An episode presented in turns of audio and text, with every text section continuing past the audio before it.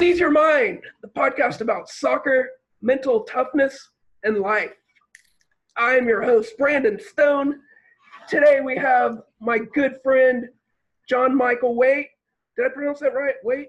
Yep, wait. Okay. I thought, so. John Michael, I played with him back in 2004 ish, 2003, 2004, for a little bit at uh, Northeastern State University under Charlie Mitchell. Um, right now, he is the co-director of futsal for Tulsa Soccer Club and the ECNL, ENCL, director of NCL of player development. I get that right? Yeah, good. Okay. John, thank you for coming. How are you What's doing up? today? I'm awesome, buddy. Awesome. Thanks for having me. How are you?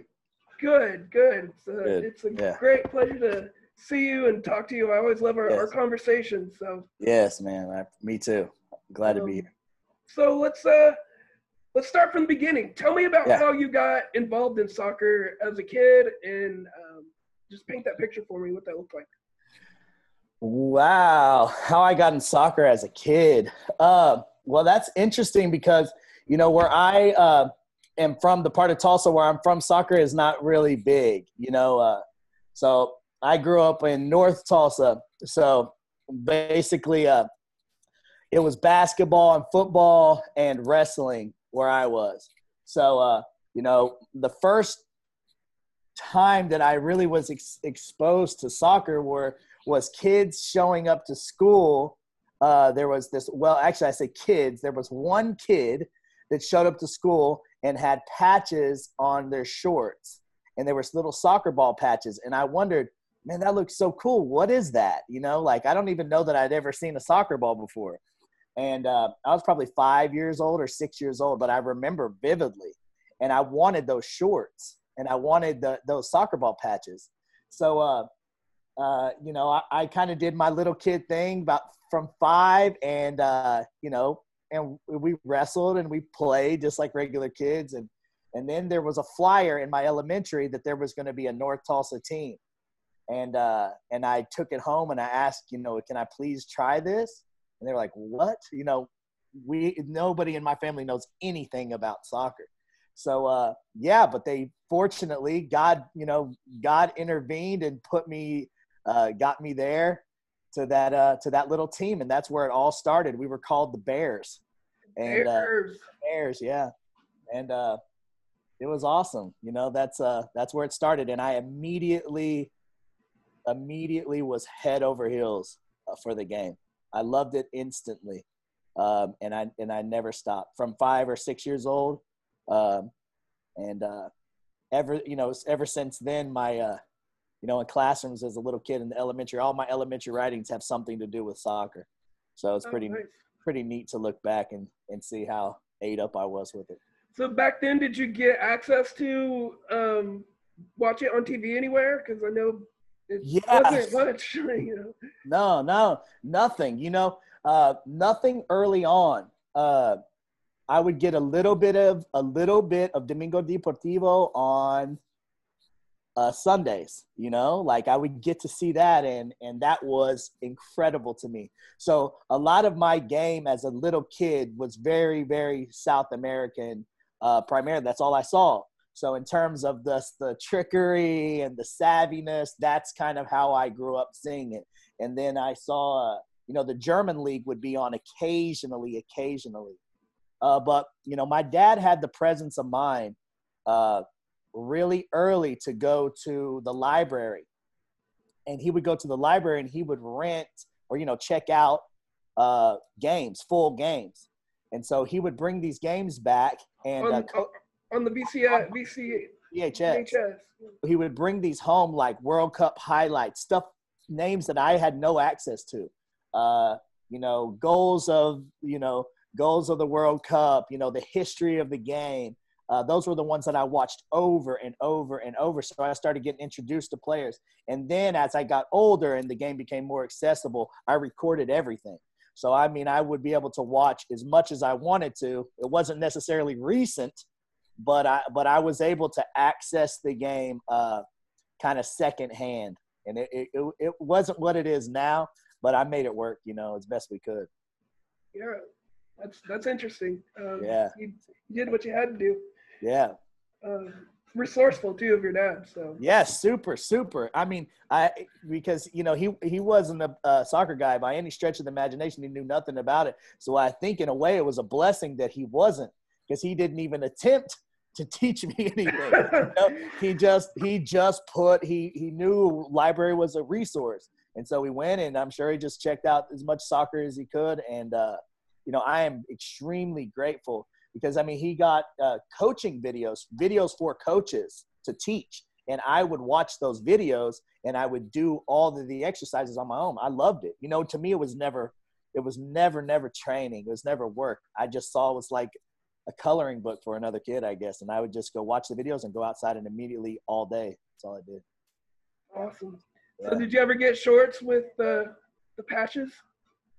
You know what? I do not think I ever got a patch. Uh, and uh, uh, you know that's that's a really funny question. No, I don't think I ever did. I think once I actually got into it and I actually understood what it felt like to score a goal uh, or to you know to be out there and competing, I think my uh, my desire for the patches quickly turned to my desire to score goals. Gotcha. Is that what those patches were for? For goals yeah, had, well, come, come, come to find out, the kid had scored some goals, and the, they they scored a goal, and they would get a patch, you know, or they would have the season on their arm, you know, like spring, you know, whatever it is, nineteen, you know, Oh, you know what I'm saying. So they would have these patches that meant something. The longer they'd been on the team, the more goals they'd score. So it was pretty. that's a cool idea. It- it's a it's, it's a great idea. It's a great idea, and I've actually used that in, in for some of my teams in the past, some of my younger teams, and they love it. You know, they just any any of those types of incentives that they can get. You know, but it, it worked. It actually attracted me to the game, and uh, you know, without even having any uh, anything invested at all. So you didn't even see the game being played. You just saw the shorts. I that's just what saw those. Pa- I just saw those patches. Yeah, That's awesome. That's yeah, that's crazy. So then, uh, when you got to high school, Uh, were you tell me about that? What was it like in high school for you? And um, Yeah. So high school, uh, you know, high school by this time, uh, I had, um, you know, really fallen in love with the game. You know, I knew this is really what I wanted to do. And whether it be at the college level or the professional level, I knew that this is, you know, where I really where I wanted to, uh, to, uh, to pursue. Uh, you know, for us, it was different because we didn't really have clear pathways. You know, it was, it was, we were just figuring it, literally figuring it out as we go. You know, there were no agents, there was no, you know, uh, ECNL leagues to play in against the top competition or development academy. There wasn't, these things didn't exist. So we were just Oklahoma kids just trying to beat each other and some, you know, and, and, uh, and, you know, and we, we got as good as we possibly could, not necessarily because we were doing anything right, just because we played a lot, you know, we like to play. do you remember a, a favorite game in high school that you can, like one of those highlight games, or a favorite goal? Yeah, not, not, not a goal in particular. Um, you know, I was pretty fortunate to have got to score quite a few goals in, uh, but I, I remember uh, one that was pretty special to me. It's random because it wasn't anything necessarily important, but I had gone on a uh, quite a long streak, you know, of consistently scoring PKs. And uh, interesting how I got to shoot PKs was a player that was an amazing player on my high school team. Uh, we had a deal is, you know, if if you shoot the penalty and you make the penalty, you you continue to shoot the penalty. You don't, you know, as long as you make it, you continue. Well, sadly for him, fortunately for me, he missed his first penalty, and uh, and and I got to take him ever since. So like I just went on a on a on a rampage of scoring penalty. So that padded my stats. you, you didn't bit. want to lose your spot. No, no, no, no, no. So I, so anyways, I ran into a kid that was a, a goalkeeper from a school that had saved like four consecutive penalties. So it was interesting to get to go head to head. And then if I, if there was a penalty in this game, it was going to be, you know, kind of a, a little side, you know, a, a side storyline.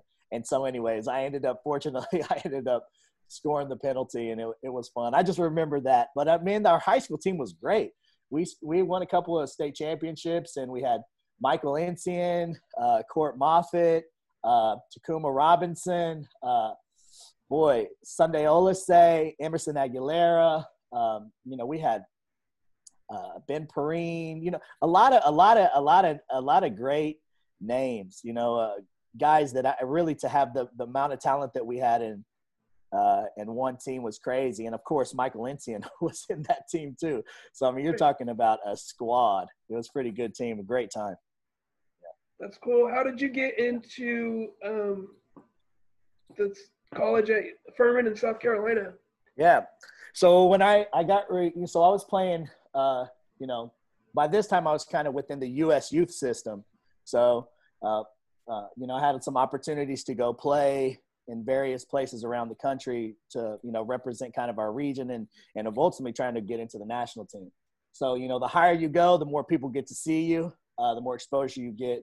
And so I had been kind of getting tracked by a couple of coaches from the East Coast, and uh, ultimately they pulled the trigger on me uh, from a showcase. They saw me again in Dallas. I guess he had told me that he they'd been following me for a few years, and uh, and they ended up pulling the trigger uh, you know, I had some great coaches that put me in good positions all the time. You know, I just feel like so so blessed with the coaches that I had, uh, where they put they always put me in a situation to to uh, to succeed. You know, so uh, I had some opportunities, and fortunately, I played well, and and they uh, and they offered me out, out at Furman, so it was a great opportunity. Huge school, big big soccer school. How many years were you there? I was there two two years. And then two two years in Oklahoma. Yeah, then I just transferred back um, to Oklahoma. Uh, had you know a, a, couple of nagging injuries, and uh, you know it's one of those kind of fork in the road type of life moments of whether or not I should have stayed at Furman or gone. And then, anyways, long story short, uh, you know, there's a lot of stuff happening at home, and I felt like being at home by my with my family was the best situation for me. In hindsight, maybe I would have done things differently, but uh, you know, I came home. Um, initially, I transferred it back into to University of Tulsa, and uh, and uh, yeah, like I said, you know, things just didn't.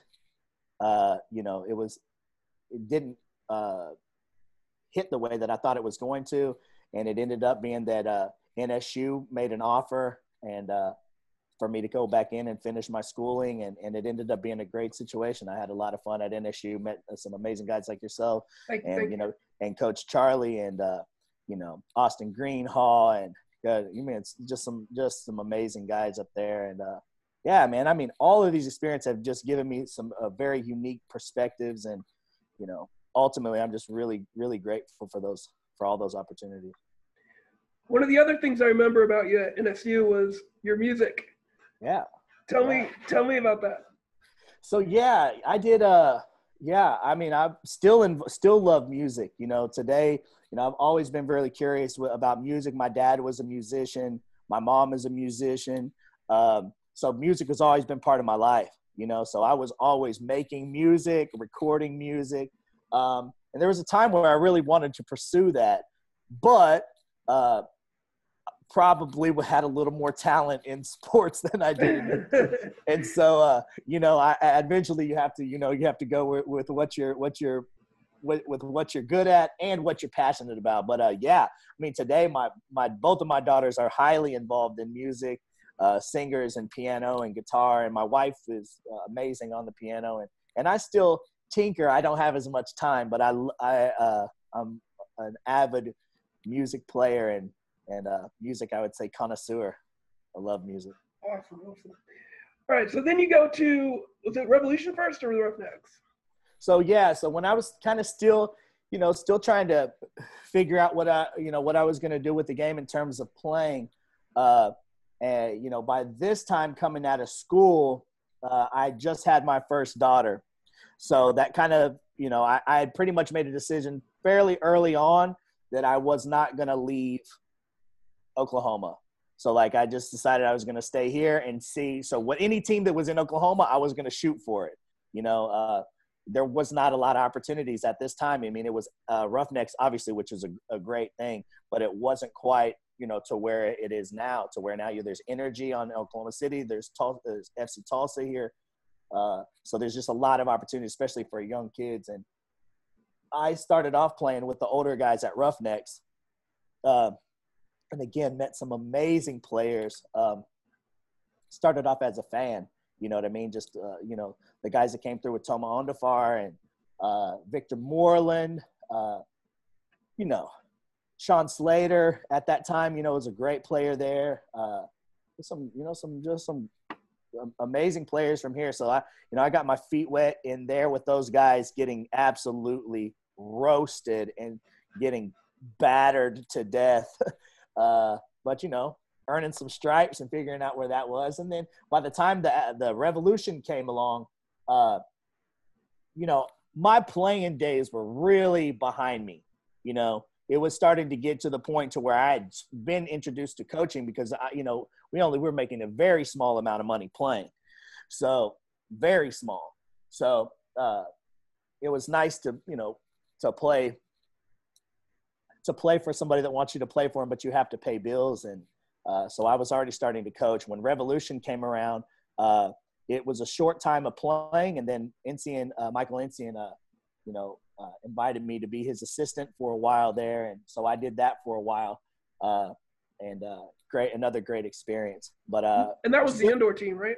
Yeah, and soon it turned into uh, just full time coaching. You know what I mean? Like uh, it's it's so man, if I could still play, I would still play. I mean, I still absolutely just love to play. I mean, I love to play, but you know, things change and you know you're not you can't do what you once did. And so now you do get i'm equally as passionate about coaching. That's the that's the best part is unfortunately i can kind of i can kind of throw throw that out the window and just say okay well let me be passionate about something else and it and it, and it serves its purpose i would say. Yeah. You can still play vicariously yeah exactly. Yeah. Cool um yeah. and uh did you always see yourself think as a when you were like coming up in high school, did you always think you're going to get into coaching later, or do you think you're like dead set on being a pro player? And then yeah, yes, I wish that I you know I hear players that knew real early that they were going to coach, and uh, man, I think that that's a it's a blessing for those kids, for those guys and girls that know they want to coach. Um, for me, no, you know although it may have been subconscious because I just absolutely adored my coaches. You know, I had Steve Earle, I had Randy Waldrum, uh, Tony Winters, David Gordon. Um, you know, these were guys that uh, were like, uh, you know, father figures to me, and you know, I love them all still very much. So I wish I had asked them some more questions on, uh, you know, being a coach. But at the time, I think I just wanted to play. You know, that's all I wanted to do. I was just ate up with playing, and I don't I think I had very much tunnel vision, and the future didn't mean much to me. Just it was about playing, playing as much as I could right then. Yeah. yeah. Did you have a, a favorite college goal or um, college yeah. moment? Yeah, so I would say my favorite uh, at Furman, my favorite college moment, my favorite college goal was, uh, I think it was Sweet 16 against Wake Forest. Uh, uh maybe maybe been yeah, it must have been Sweet 16 against Wake Forest. Um, and uh, yeah, scored a big goal there, assisted by a, a good friend of mine, Clint uh, Clint Hill, uh, who's the I think athletic director up there at Furman now. So uh, yeah, it's a big goal, man. It It's big crowd, important goal, uh, and just a kid, you know, just soaking it all up. It was a, it was a great experience. Tell me about the goal. How'd you score it? Man, simple. It was uh I was just, you know, one of those deals. It was a hustle goal. So, you know, one of the things I've learned over time is putting yourself in the right position. Uh, and then, you know, it sometimes it's not as hard as you think it is if you're in the right place. So uh, basically the the the uh the special part about the goal was just getting to where I needed to be. And so I just got in a in a in a way where the player that had the ball could see me easily and he just laid it off and I just left foot drove it into the corner. It wasn't anything flashy, but the ball went in the goal. In the net. yeah, that was a it was it was it was an it was amazing to me. It was a really emotional time too, you know, because I'm a young kid and uh, I'm so far from home. You know, my, nobody gets to see me play from from Oklahoma, and I'm there by myself. You know, and you know, I just remember being so grateful for the player that passed me the ball you know, I still remember just I was so with so much emotion. I was just like, thank you for giving me that pass and right. And you know, yeah, man, it's just scoring nothing like scoring a goal. You know, there's nothing. I don't know that there's any feeling like it. Maybe don't don't tell my wife this, but maybe childbirth. You know, like you know that's like that type of that type of an uh, emotion. You know, or uh, you know, you know, getting to be be a part of something special. It's definitely an addictive feeling. Yes, it is. Yeah. um, so, what was the first team you coached? Let's talk about getting into coaching. Yes. First team. Uh, so the very first team I coached was a group of boys that were born in 1995. So they would have been like, uh, uh, I don't even remember. They were, they were young though. So this was at Thunder at the time, at Tulsa Thunder. And uh, that's where I kind of got it. I think they were a fourth team. And we just, I learned a lot, you know, listened to as much as I could and, uh, and just, you know, worked on trying to hone in my craft and you know got him promoted. I think the first season we lost every game. Second season you know we were tying some games like oh this is this is good. And then you know a couple of players were improving and getting pulled into the second team or the first team or the third team. You know everybody was moving up. So it made the job interesting to kind of try to rebuild each year. And uh, but eventually you know our little team ended up going on and winning the league which was which was incredible. It was an incredible feeling for me but it had a big impact on me uh, to be my first team and to get to see how it affected the players. You know, just their confidence as people to see them work for something. Um, and uh, it was really good positive reinforcement for me to see, okay, if you put this type of effort in, you know, you can be successful. So it's cool to see the, the fruits of your labor. Our, our labor, uh, you know, the, the parents were really committed and the kids were really committed, you know, and uh, yeah, it was definitely, it's it's always been it's always been a team effort on everything.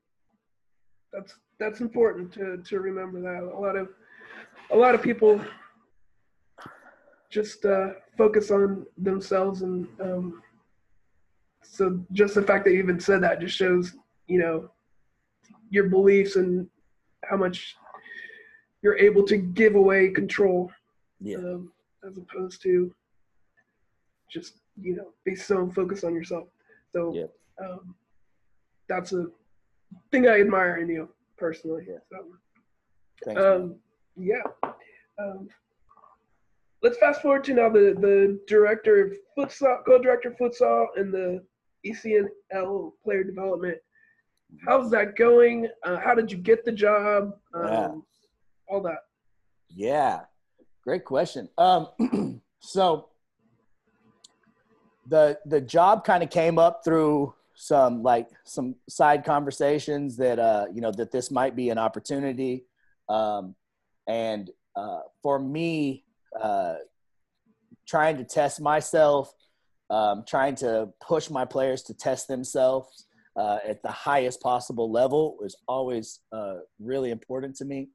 Um, and uh, you know when i when i found out that this might be an, an opportunity for me you know i jumped on it pretty quickly and um, you know uh, we have another great futsal coach with Jao uh Jao Sabino and I know him. uh, and so uh you know he uh uh you know working with another guy uh intrigued me you know another another another futsal person and um you know, coming from Legacy, I was at Legacy with Shannon Henry, who I, you know, is another guy that I have a, a ton of respect for. Uh, you know, so that was a tough decision to uh, to uh, make the move over, but uh, but I think ultimately is a really good decision for my family and for me, and and to you know to continue my growth and to push myself, and and also wanted to lead my players by example. So uh, on the futsal side, it made a lot of sense, and then on the ECNL player development side. This is something that like uh, has been a goal for me for a long time because uh, you know I've always felt like my maybe the the knock that I would probably give on myself one of the knocks that I would give to myself was the the net that I cast was uh, small you know so I might have an impact on 10 kids or 12 kids uh, my team you know and and I felt like uh, you know we did a, a, a, as best the best job that we possibly could in terms of really trying to nurture those kids and give those kids everything. But it really stopped there in many ways. Uh, to where you can't have as big an impact as you would like to have. So, you know, TSC has given me an opportunity to uh, to come in and share ideas, not just for what I do, but to, to uh, with a with a small group, but potentially to help have a bigger impact on the club as a whole, um, and uh, and to share ideas from other great coaches and a lot of interchange of information. Uh, but yeah, so it, it's it's been good. So basically, what I do is I do a lot of the uh, the training for uh, various teams, uh, uh mostly ECNL, but some that are non-ECNL teams. Um, you know, we have a lot of great NPL players, uh, ECNL players, um, and you know, kids that are working their way up into those either the NPL or the ECNL level. So yeah, it's intriguing, man. It's super, super, super exciting uh, just to be part of a part of a place where the talent is there, and we have an opportunity to to do something for kids uh, that really want to pursue the sport um, uh, at a very high level, and kids that just are using the sport as a way to enjoy themselves, uh, which is equally as important. So basically, we just want to maximize my goal is to maximize and i believe our goal as a whole is to maximize each child's experience whatever that experience is so we want to give them that support if they're trying to go play in college or professionally or go to europe or or south america whatever it is they're trying to do we want to make that happen or give them the opportunity if their goal is to have fun and enjoy with their friends we want to have that available for them and support them through that in the best way. But always making sure that the ultimate goal is is uh, self-awareness confidence um, so whatever it is that they decide to do you know they're going to be equipped to to compete whether it's in the the job world or compete in the uh, in the game you know or, or just you know or just in just in life in general. Yeah soccer definitely is one of the best vehicles i know of preparing someone for life 100% 100% man A 100% yeah so speaking of confidence, uh, what are some things you do to help your your your teams improve their confidence? Ooh, good question. Um, you know, for sure, preparation. You know what I mean? Like 100% preparation uh, has to be at the very, very front of this. Okay. So you can tell a player, you can build a player's self esteem, you can do all of these things, but if they are unprepared, the chances of them succeeding are probably not that good. Let's be honest. Okay. So if we are preparing the player, thoroughly preparing, and I think a lot of people make the mistake of saying, of, of confusing activity with preparation. So uh, my opinion on the whole thing with with that is there's a huge difference between preparing a player and having a player present at a session. So very much if we want to build a confident player, number one, it's going to start with uh, with preparation. Two, it's going to start with how does that player talk to themselves internally? Uh, how does that player uh, process information or negativity that's cast on them? How do they how do they deal with that? So um, it, it is a complete we call you know what, what you would call a holistic approach. So you're talking about the football side of it. You're talking about the the emotional intelligence side of it. Um, and and also uh, battle testing them you know? So our practices and sessions probably need to be harder than the games most of the time. So once they get into a game if they are prepared um, and they and they they they feel worthy, which is incredibly important that the child feels worthy as a person, uh, and they're prepared. They're dangerous. That's a dangerous kid there. You know, a kid that's prepared and and he feels uh, worthy to be good. Because there's a lot of kids that uh they don't they're they're, they're confident struggle because they're not sure that they're worth uh that they're and that's uh, and that's something that we have really have to watch for because we live in such a negative world and negative negativity is cast on us right so trying to find ways to really combat that for the players and teach them how to address those address those things in a positive way you talked about self-talk and uh, dealing with negativity do you remember how you used to deal with it as a player? Yeah. Yeah, man. Like this, I think we would go back to the proverbial like, if I knew now, you know, if I knew then what I knew now, oh goodness gracious, I wish that I did.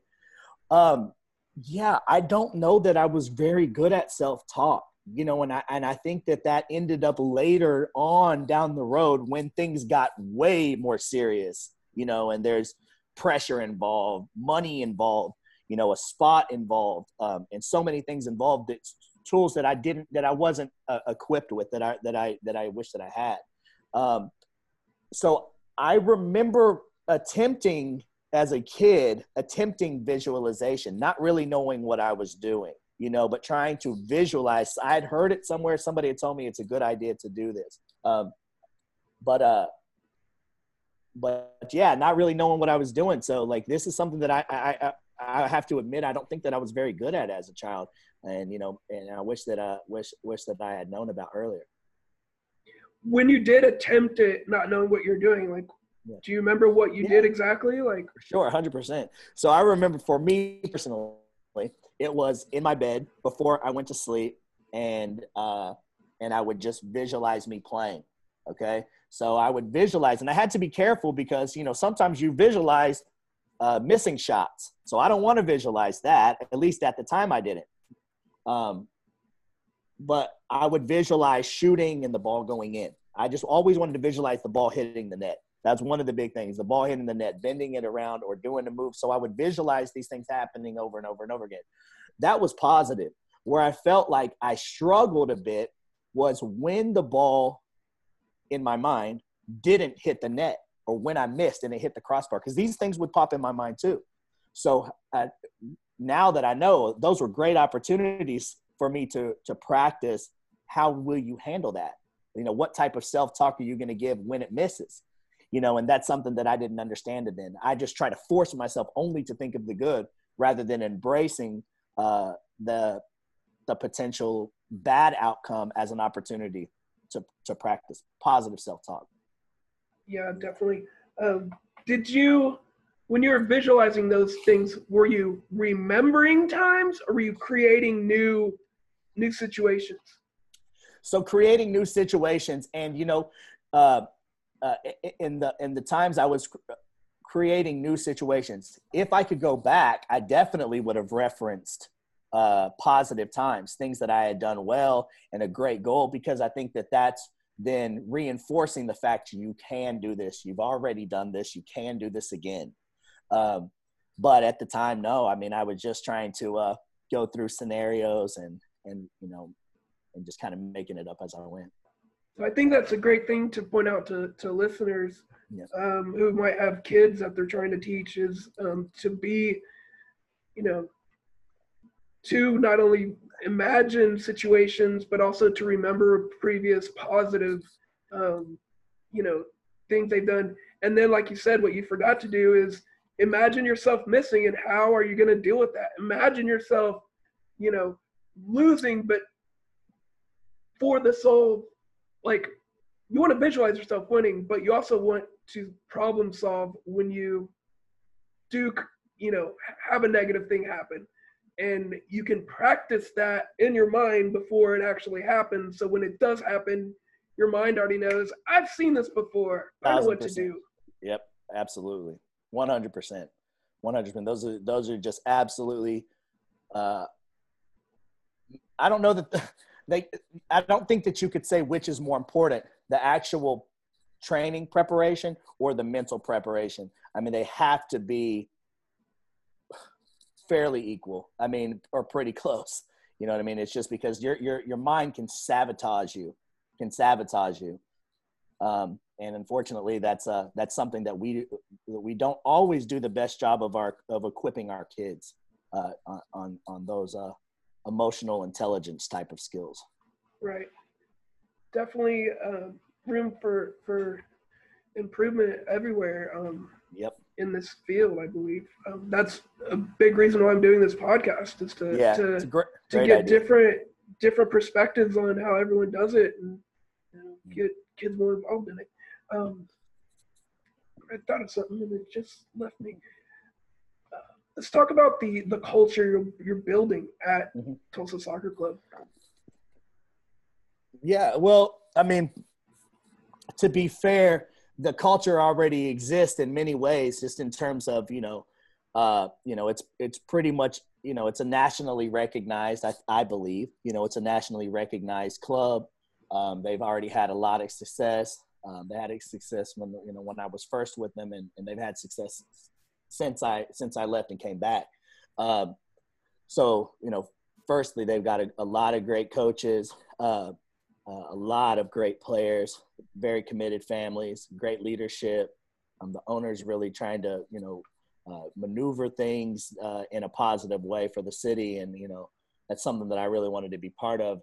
In terms of the culture, uh, for me, I would say maybe it's a hypothetical. What I would like to see taking place, uh, you know, uh, is because I'm just getting started, you know. So I would say what I what I'm hoping that we can implement is a culture of creativity, um, a culture of uh, accountability, um, a culture of, of you know maybe sounding cliche, but dreams can come true. You know what I mean? Like uh, I think we spend a whole lot of time in our game or as uh, whatever you know in, in sports talking about the you know how few kids actually make it. You know we talk about the 1% or the 5% you know i i i, I try to be a little bit more uh you know glass half full and say for me i think that there's real reasons why only 1 to 5% make it. And i think those are all correctable things. If you want to be into that top 5% well then we have to do these things.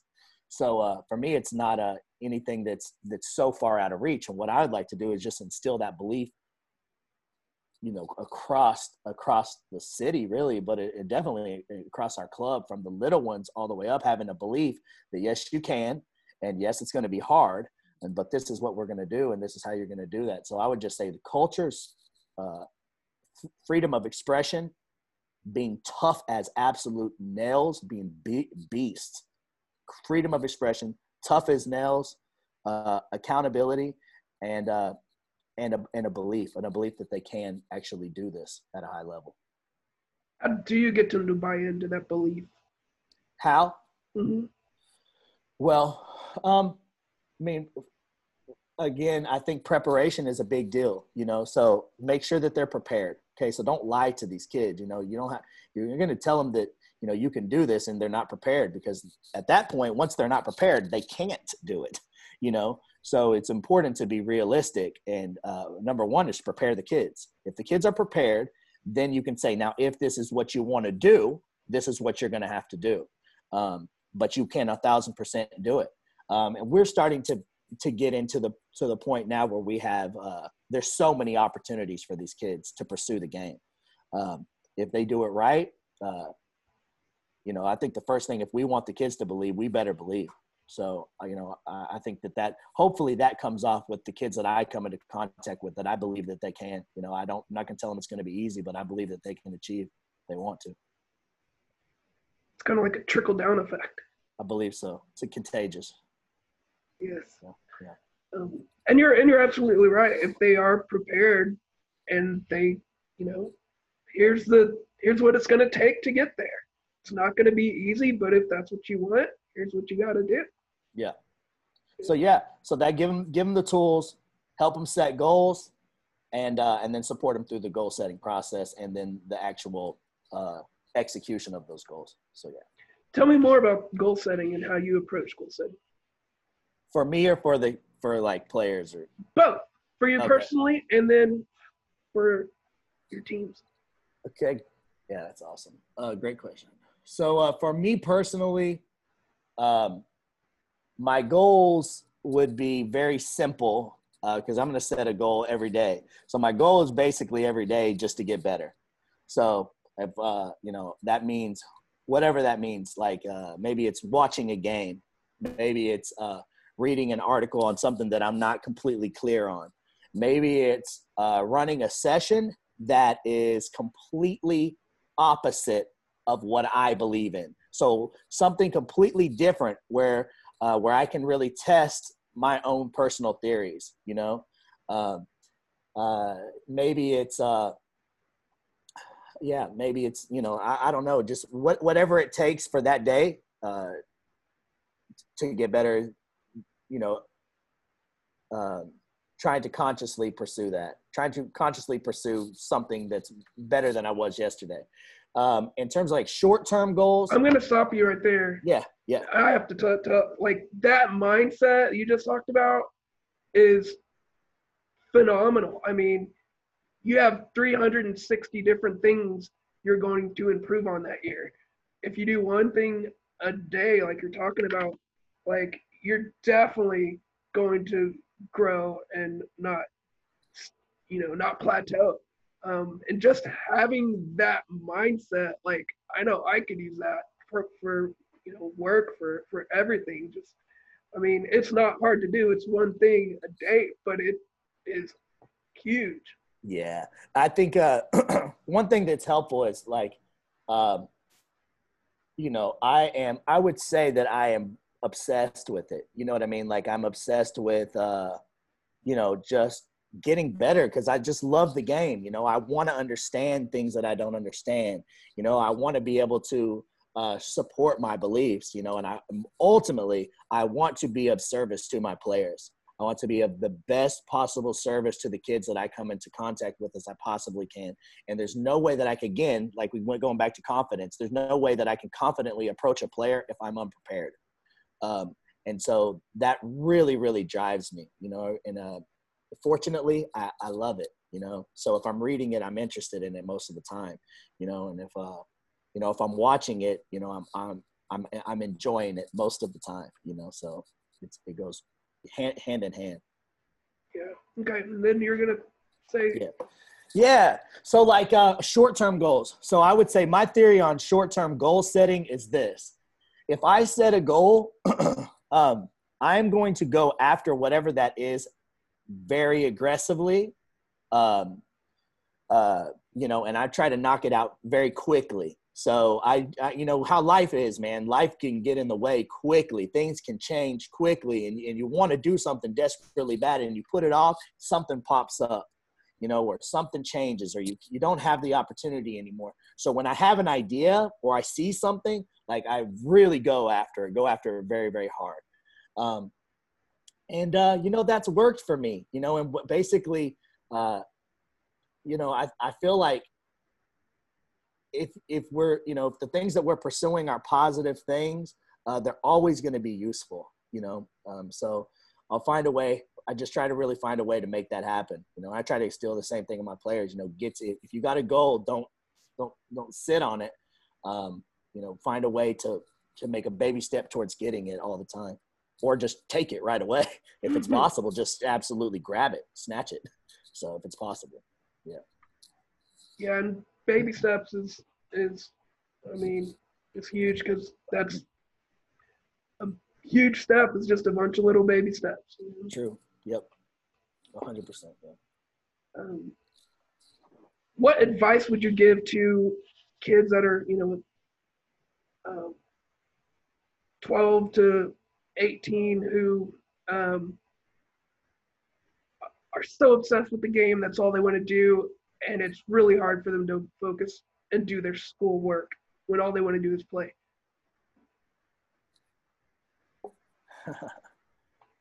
yeah. Wow. To be 12 again. Uh, what would I tell them? First of all, look, the school is you. If if if, if soccer is their main objective, right? I would try to help them make relationships between football or soccer and school. So, I mean, one, the easiest thing is going to be like if you're trying to go play, uh, if you're trying to go play in college, I mean, school is an it's not it's not even a negotiable it's not negotiable. So you have to have grades. So focus on school. You know, there's going to be time to play football or you know you know after school or or you know between classes or at recess but you have to focus on school you know school has to be up there for those ages uh, especially at 12 it's a little bit more difficult when you start getting into 15 years old and those and some of these players are thinking about leaving the country uh, and uh, and pursuing their you know pursuing their goals in that way but uh if you're an American player, school has to be an absolute priority um, because you just don't know. I mean, life, life, you know, life happens, man, and you just uh, you never know if the game's going to be taken away from you, and you just have to have a have a plan, and also too to be well rounded. You know, uh, you know, you, you don't want to to be a, a one trick pony, so to speak. And if you're, you know, if, if physically your your sport is soccer, that doesn't mean what all you have to be as a person as a soccer player. So I mean, you you want to make sure that the, the child is understanding early, like diversify the way you think, you know, and don't limit who you are as a person to a footballer because uh, you know there's a whole lot more things out there. And if you want to pursue football, pursue it by all means as far as as hard as you can, but don't neglect family, don't neglect education, you know, don't neglect those things because you don't have to. There's plenty of hours in the day to do both. Good point. Good point. I know me when I was that age, that's like all I wanted to do, and I had a real hard time staying focused on. I'm sure. sure. you were probably the same way. A, th- a, thousand percent. A thousand percent. Yeah. Um, let's talk about having fun and, in training. How do you keep things more more fun? so say how would i keep things fun um, that's interesting question man like i think uh, for me my definition of fun is not everyone else's definition of fun let's start with that so like for me my definition of fun is going to be a million miles an hour high intensity high expectations um, players sliding around, hitting each other hard, high fives. So somebody that walks, like let's just say you walk up to a session and you you'd be like, oh my gosh, are all these players mad at each other? You know, is the coach upset? Who are these? You know, these guys are really getting after it. But no, just like that's just that's our form of fun. You know what I mean? Like we're out there competing and it's just competitors competing. You know that's all it is to us and, and that's our form of fun. That's the that's the sisterhood or the brotherhood or the camaraderie is actually testing ourselves at training. So one setting that expectation of elite in all things is fun. Okay? So that's an acquired taste. So when you can get a player to buy into that definition of fun as opposed to uh, an unpredictable definition of fun you're getting close to preparing that child for life. So if the child if the child sees something being done halfway and it turns them off, now we're getting somewhere. If the child sees other players screwing around at practice and it and it upsets them, now we're getting somewhere. And now can we take it a step further? Can that child now correct those other players? Can they hold each other accountable? Do they hold themselves accountable? So uh, those would be number one, an environment of uh, of productive fun, I would call it mm-hmm. productive fun. Uh, the other thing is to just simple things like competition. There has to be competition in everything. Kids play sports to compete. Uh, so we don't want to take that away from them and say, oh, we're not keeping score. We're always keeping score. Everything is a competition. Now, it's not the end of the world if you lose the game. So we're trying to teach them to cope with those things too. But we are out there to win, whatever win means. You know, if win means uh, doing your best, you won. You win. You lost five nothing. Well, in many ways, you might have won. Did you learn anything?